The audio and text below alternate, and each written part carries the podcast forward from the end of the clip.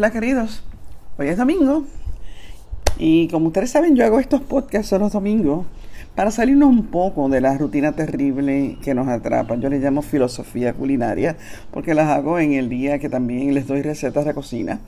Pero también podría llamarle filosofía sata porque es por lo regular pues, los temas en los que divaga mi mente mientras estoy sola en la cocina. Cuando no estoy cantando, claro. Cuando no estoy cantando, cocino, pienso, luego existo. Miren, en estos días varias amigas y amigos han expresado su indecisión sobre irse. Irse de las redes sociales, irse del país, irse de, irse hasta de la vida. Terrible como suena, pero es así. Ustedes lo, lo leen de gente que lo expresa a sí mismo en las redes sociales. Sobre todo, y, y, a todas le contesto lo mismo, a veces hay que irse, pero otras no, otras no. Soy Wilda Rodríguez y este es mi podcast número 28. Regresamos en breve.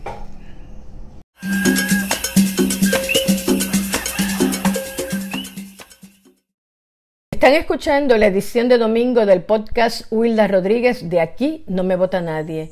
En esta edición, la periodista se acerca a temas diversos que reflexiona mientras cocina o sobre la cocina para romper un poco con la rutina de la política pura y dura a la que se dedica en su edición de los miércoles de este podcast. Aunque después de todo, la cocina también es política, ya ustedes verán. Y si usted quiere apoyar el periodismo y el análisis independiente de Wilda Rodríguez, hágalo contribuyendo a través de ATH Móvil al 787 902 7687 o por PayPal a wildarrod@yahoo.com. Repito, ATH Móvil 787-902-7687 o por PayPal a Wilda Rodríguez yahoo.com, que no es Wilda Rodríguez, es Wilda Rod, Wilda R-O-D at yahoo.com. Y gracias por escucharla. Bueno, aquí estamos. Vamos a hablar de irse o no irse. Yo, a veces hay que irse y a veces no. La más difícil de apechar es la última, eso de irse de la vida. Desde mi filosofía personal, yo no creo en el suicidio. Para mí, interrumpir el ciclo vital por desesperación o angustia es un error, porque aunque, aunque nos parezcan eternos esos sentimientos de, que no hay salida, de que, de que todo se acabó, de que no podemos hacer más nada, en sí mismos no lo son. Si se puede solucionar lo que los provoca, desaparece como llegaron, situaciones económicas, amorosas, familiares que tienen solución, aunque cuando estamos dentro de ellas nos parezcan que no las tienen, que son imposibles de superar. Hay, hay soluciones para muchas de estas situaciones y siempre, siempre hay algo, alguien dispuesto a ayudar. Eso es una de las cosas que nosotros debemos eh, tener bien conscientes. Siempre hay alguien dispuesto a ayudar. Pero hay otras diferentes, como condiciones mentales crónicas, en, en cuyo caso se debe pedir ayuda para recibir alivio a esos sentimientos de autodestrucción eh, como salida. esos sentimientos no desaparecen si no se ayudan, pero pueden ser aliviados con ayuda y sobre todo impedir que causen peores angustias a seres inocentes que nos quieren, que nos quieren aunque tengamos momentos difíciles. En mi caso particular como espiritista, que ustedes saben que lo soy, yo no creo en el suicidio, pues, no creo porque, no creo en interrumpir el flujo de crecimiento espiritual que se da en la encarnación porque al hacerlo te atrasas espiritualmente. Yo no soy religiosa, o sea, no es que yo crea que nadie me esté mirando desde el cielo, desde el infierno para castigarme, por quitarme la vida, que me van, me van a castigar. No, yo no creo eso. Pero creo que la vida, la encarnación, es una decisión espiritual de crecimiento y de perfeccionamiento. Pero eso es lo que yo creo y no tengo que imponerle esas ideas a nadie. Basta decir que no creo en el suicidio como salida fácil a una situación de agotamiento, una situación de impotencia. La eutanasia es otra cosa. La eutanasia es otra cosa y yo, yo creo que usted tiene derecho a ponerle fin a una situación irremediable eh, para usted, para los suyos. A acelerar un desenlace que sabe que deteriorará tanto y tanto para usted como para para los que la rodean, que va a ser imposible de sostener.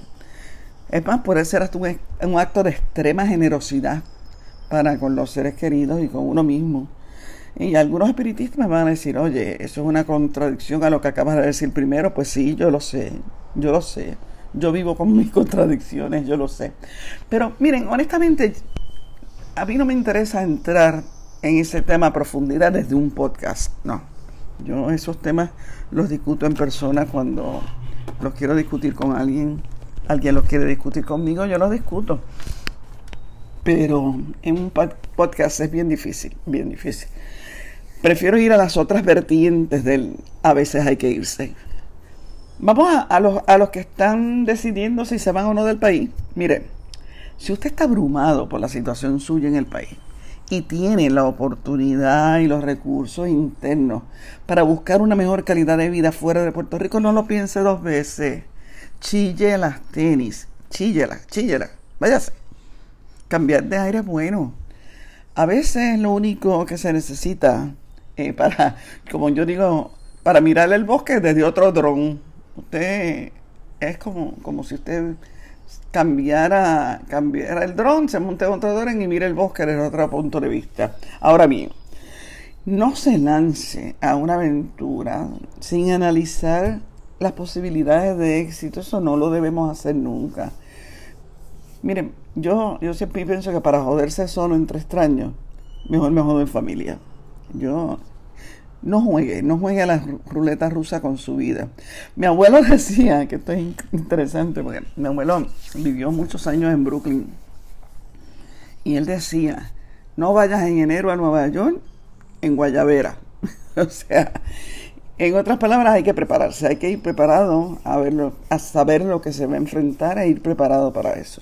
Oye, tampoco se mude a un lugar porque cree que ese sitio le va a gustar. Ah, ese sitio está chévere.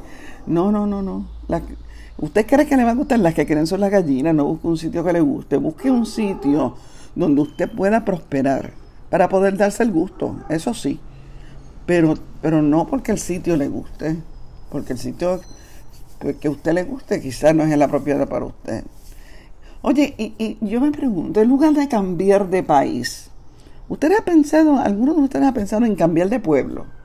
Si usted se siente así como abrumado en el sitio donde está, que no tiene nada que hacer, que ya este, o es muy caro el lugar donde vive, o, y, ya no tiene los recursos para vivir ahí, o, o, a lo que usted se dedica no está, eh, no está precisamente eh, eh, bien aspectado en el lugar donde vive ¿Usted ha considerado cambiar de pueblo? Oye, considérenlo. Busque las posibilidades de mudarse a otro lugar de la isla y empezar de cero. Empezar de cero. Esa alternativa, la ahí está ladrando. Mala, tú te quieres ir de, a otro pueblo porque te oí que protestaste enseguida. Bueno, mira, esa alternativa de mudarse a otro pueblo la han puesto en marcha muchos jóvenes en Puerto Rico mucha gente en Puerto Rico, especialmente jóvenes, la han, la, han puesto en marcha y, otros no tan jóvenes también. Yo tengo, yo tengo el hijo de una amiga mía que se mudó de San Juan para San Sebastián y empezó de nuevo, con una vida más modesta, más tranquila, para una pequeña familia que, que empieza a tener, que empieza a formar, una familia de tres que empieza a escribir su historia. También conocí una mujer que tuvo que cerrar su salón de belleza en Ocean Park porque no pudo con un aumento de renta descomunal. Oye, y acabó trabajando en un McDonald's en Orlando a los 50 años. Eso está, eso está brutal.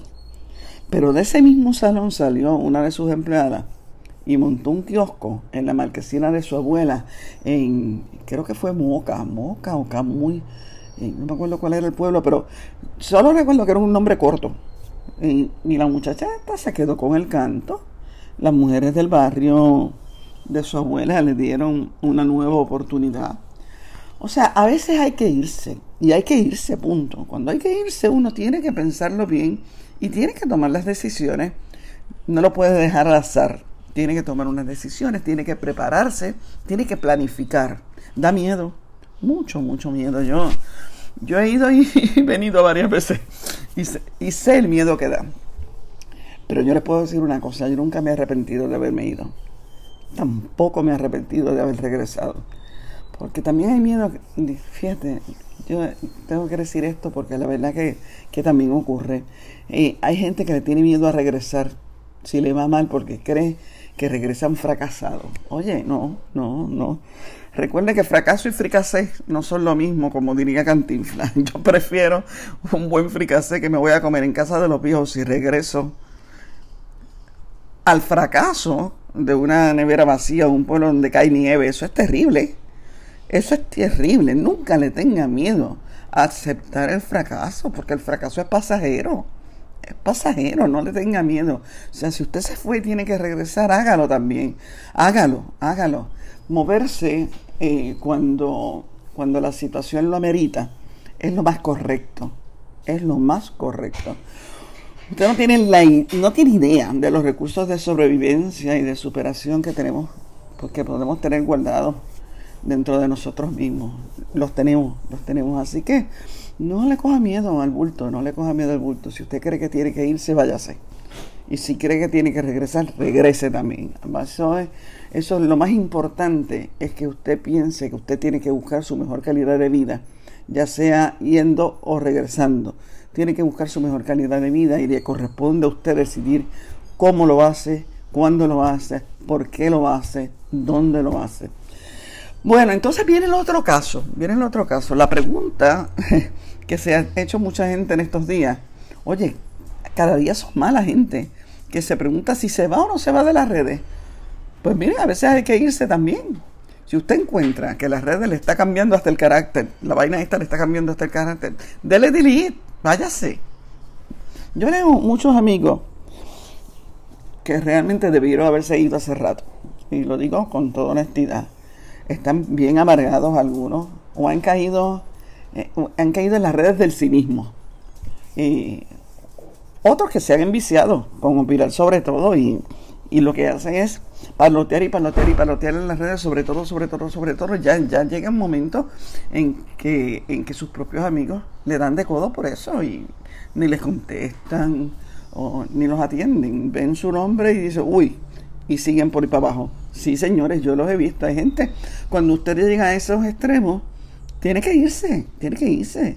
Miren, las redes sociales se crearon originalmente para conversaciones superficiales, para conectar el mundo bien chilling, bien chilling. Pero se han convertido en otra cosa, se han convertido en el espacio para la pelea pública, y eso todos lo sabemos, en lo que algunos llaman cloacas discursivas decadentes. ¡Wow! ¿Cómo suena eso? ¿Verdad que feo? Por un lado tenemos los que, los que gustan de capitalizar el odio para promover sus intereses particulares y están, y están los que sencillamente monetizan, monetarizan, ¿cómo se dice? ¿Monetizan o monetarizan?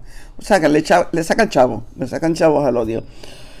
Ya todos sabemos, por ejemplo, eh, porque sobre esto se han hecho documentales hasta Netflix, sabemos que Facebook, por ejemplo, tiene pruebas de que sus algoritmos polarizan y enfrentan a los usuarios. Ellos lo saben, pero decidieron no solucionarlo porque esa polarización aumenta el uso de la plataforma.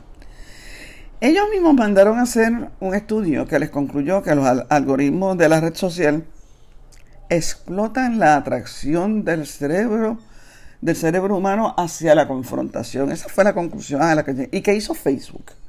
Oye, decidió alimentar a los usuarios con contenido cada vez más divisivo para atraer para atraer a su atención, incrementar el tiempo en la plataforma. Esa es la verdad. O sea, por dinero. Por dinero. Y en ese pescadito ha caído mucha gente buena, mucha gente inteligente. Eh, en un medio de propaganda, de desinformación, en el que la ignorancia tiene el mismo valor que el conocimiento. Que ese es otro tema que yo he tratado muchísimas veces y, es un tema que yo no suelto porque realmente el culto a la ignorancia es una cosa terrible en las redes sociales. Miren, los ignorantes son analfabetas funcionales. Una vez usted entra a discutir con ellos, no tiene salvación. No tiene salvación. Usted entra a discutir con estas personas que ya reconoce que son unos ignorantes y usted no tiene salvación. No lo haga. Mucha gente lo hace porque le, le conceden el derecho a opinar desde su ignorancia. Oye, eso se llama paternalismo. Eso se llama, si viene una persona que sabe más que eso, se llama paternalismo, porque convierte al ignorante en una víctima, una víctima social. Entonces lo aplaude por condescendencia. Miren, no, no, ahí fue Troya. De ese ridículo no se vuelve, no se vuelve de ese ridículo. Antes los ignorantes se reconocían, sabían que lo eran y procuraban no serlo, procuraban salir de la ignorancia. Ahora tenemos el problema de que se ufanan, les gusta ser ignorantes, este, se sienten seguros siendo ignorantes, porque ese es el resultado, ese es el resultado de una estrategia, es el resultado de la democratización de la ignorancia, que, que no es otra cosa, es de lo que le estoy diciendo, que se iguala el valor de la ignorancia y el conocimiento, para aquello de no discriminar, bien democrático. Este, este problema en Puerto Rico no se discute de esta manera. Se discute las peleas, se discute eso, le llamamos ignorantes, le llamamos brutos a la gente, pero no se discute, no se discute el hecho de que la ignorancia, de que hay un culto a la ignorancia desde una estrategia, que es una estrategia política. o sea, se prefiere equiparar la ignorancia a, la falta de inteligencia, que no es lo mismo, no es lo mismo. Uno puede ser muy inteligente y muy ignorante. Eso son dos cosas muy diferentes. Para despachar, pero se prefiere equiparar esas cosas para despachar la posibilidad de discusión. Eh, y eso se, se, hace desde un elitismo también. Usted es bien elitista. Usted equipara la ignorancia con la inteligencia porque, porque le da la gana. Y eso no es así ser muy inteligente y muy ignorante al mismo tiempo puede ser la mayoría, el dilema de la mayoría en este país. Sí, vamos a decirlo claro, ese puede ser precisamente el dilema de la mayoría de los puertorriqueños. Un pueblo que se ha probado desproporcionalmente talentoso en un montón de aspectos, pero políticamente medio tarado, y eso lo sabemos también. O sea, que, eh, que el cultivo de la ignorancia como un valor es un axioma político. ¿Ok? Eh, el anticonocimiento se usa como arma política para el control de las masas. Y eso se estudiaron muchísimo. Esto no me lo estoy inventando yo, no me lo estoy sacando de la manga. Eh, todo el mundo sabe que no hay más. Todo el mundo no lo sabe, pero lo debería saber que no hay mejor manera de desviar la atención de un asunto medular que provocar un debate entre brutos. Eso es, eso es así. O sea, en otras palabras, el culto a la ignorancia es una estrategia de control. Fíjense, si nosotros sabemos que la información y el conocimiento liberan, pues tenemos que saber que el desconocimiento y la desinformación oprimen, reprimen.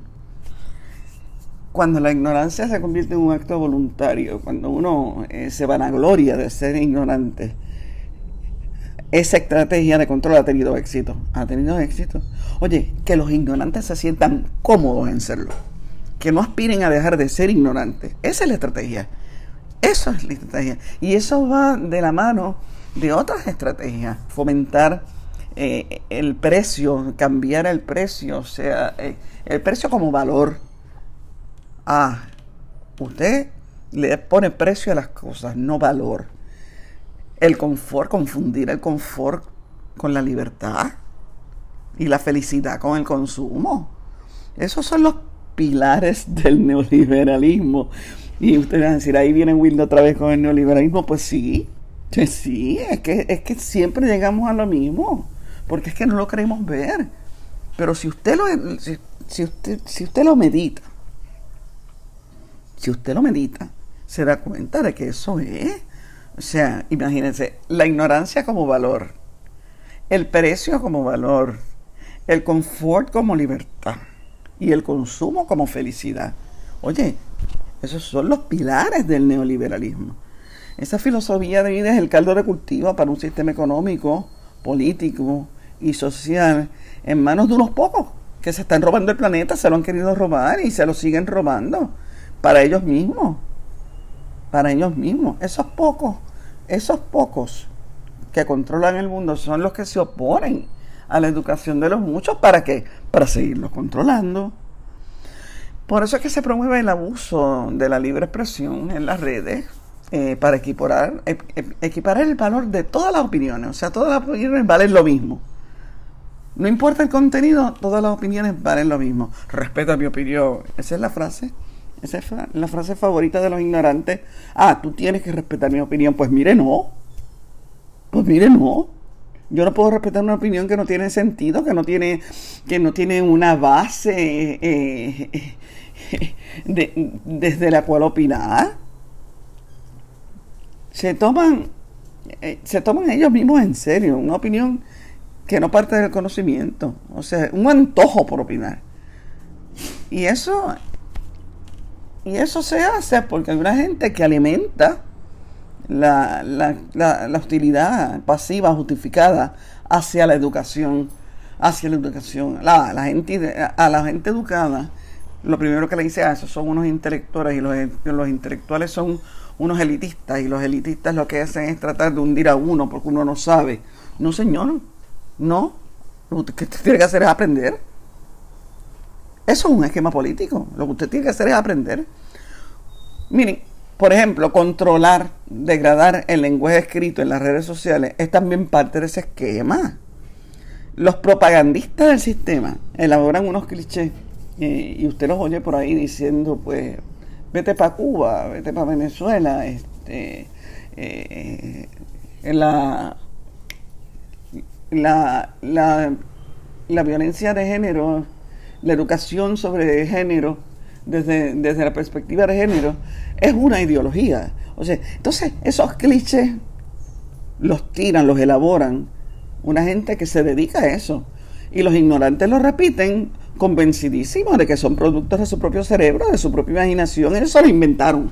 Eso no son clichés, son cosas que ellos creen porque ellos saben de eso. Ellos se inventaron eso y lo tiran, lo sueltan por ahí y lo siguen soltando en las redes. Y eso hay que combatirlo. Y aquí voy a lo que empecé. No se combate abandonando las redes. No se combate. Si mis amigos me preguntan si se van de las redes, yo les digo que no. Yo digo que no lo hagan. Que no le dejen el espacio a los malos. Que se queden, con precauciones, pero que se queden. Yo creo que ese espacio, este espacio se puede recuperar. Y se va a recuperar poco a poco. Yo soy el eterno optimista. Lo importante es no caer en el vicio de opinar sobre todo, de contestarles a todos, de dejarse provocar por cualquiera y mucho menos de deprimirse cuando las conversaciones en las redes no, no van por el camino que usted desearía que fueran. Mire, mejor retírese a tiempo, retírese, a veces hay que irse, pero no hay que irse de las redes, a veces hay que irse de una conversación. Y a veces hay que quedarse. Yo creo que hay que quedarse. Señores, gracias por escucharme. Regreso en breve con la receta de hoy.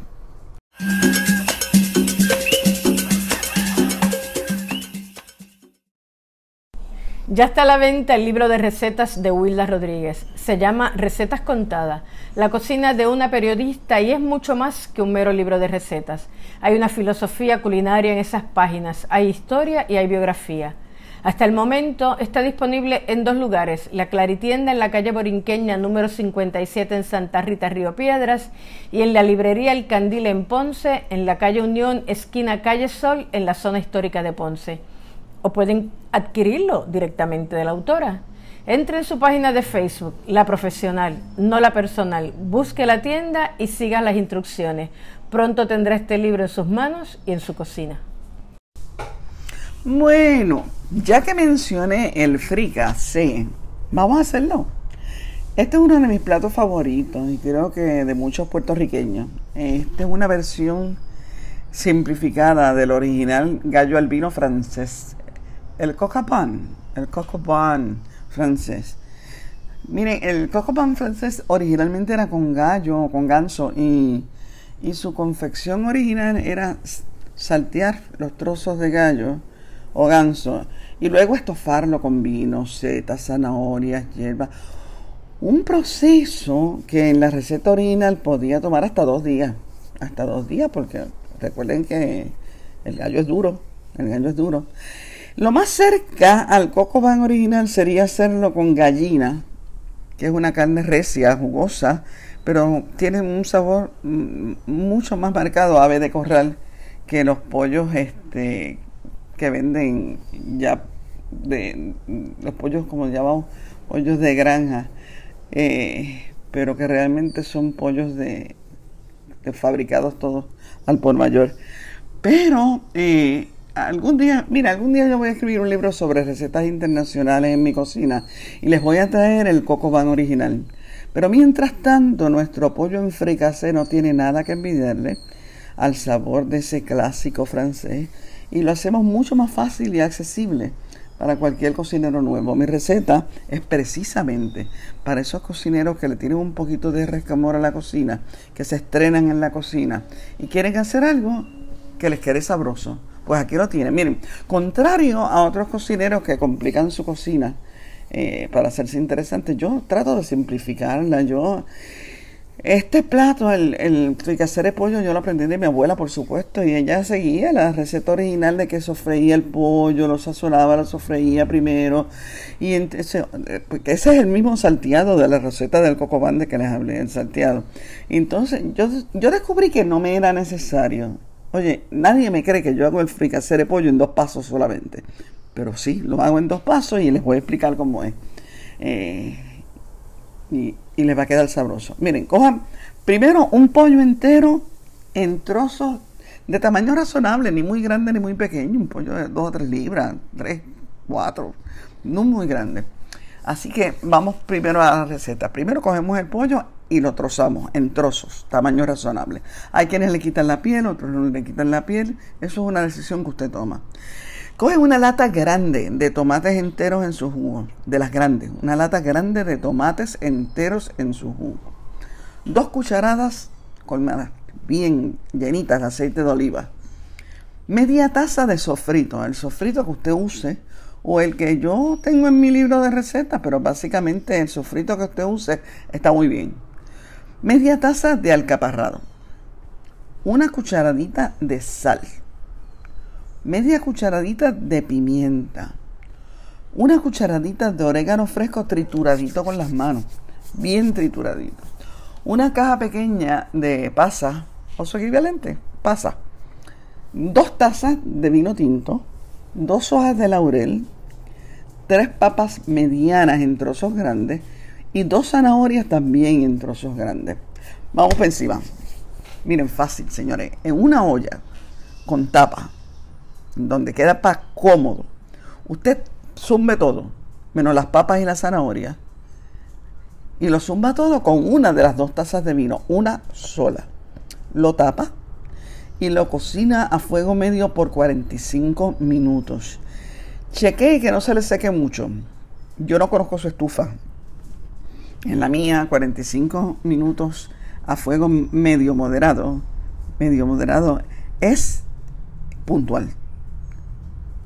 Lo importante es que no hierva a borbotones, sino que hierva suavecito, borbotoncitos suavecitos. Y usted lo deja ahí por 45 minutos. Después de esos 45 minutos, usted le da una vueltecita, lo mira bien, eh, usted destapa, le zumba la papa, la zanahoria y la otra taza de vino. Entonces permita que se cocine media hora más al mismo fuego medio. Aquí usted decide cuánto líquido usted le quiere a ese fricase. Porque hay gente que le gusta bien aguadito y hay gente que le gusta menos aguadito. Esa es la decisión suya y aquí usted le echa un poco de agua y aquí también usted prueba, prueba ese líquido para que entonces corrija, corrija la sal. ¿Ok? Miren señores, ya está. Te lo deja ahí por media hora más. Vuelvo y le digo, tiene que ser un fuego moderado, tiene que ser un fuego donde usted lo vea como simmering, se dice en inglés. Y usted a fuego moderado va a hacer ese fricasé. Después se hace un arrocito, mientras tanto hace un arrocito blanco por el lado. Un arrocito blanco con tocino no viene mal. Y le hace un arrocito blanco por el lado y usted se va a acordar de mí. Señores, nuevamente gracias por escucharme. Que pasen un domingo de show. Los quiero mucho.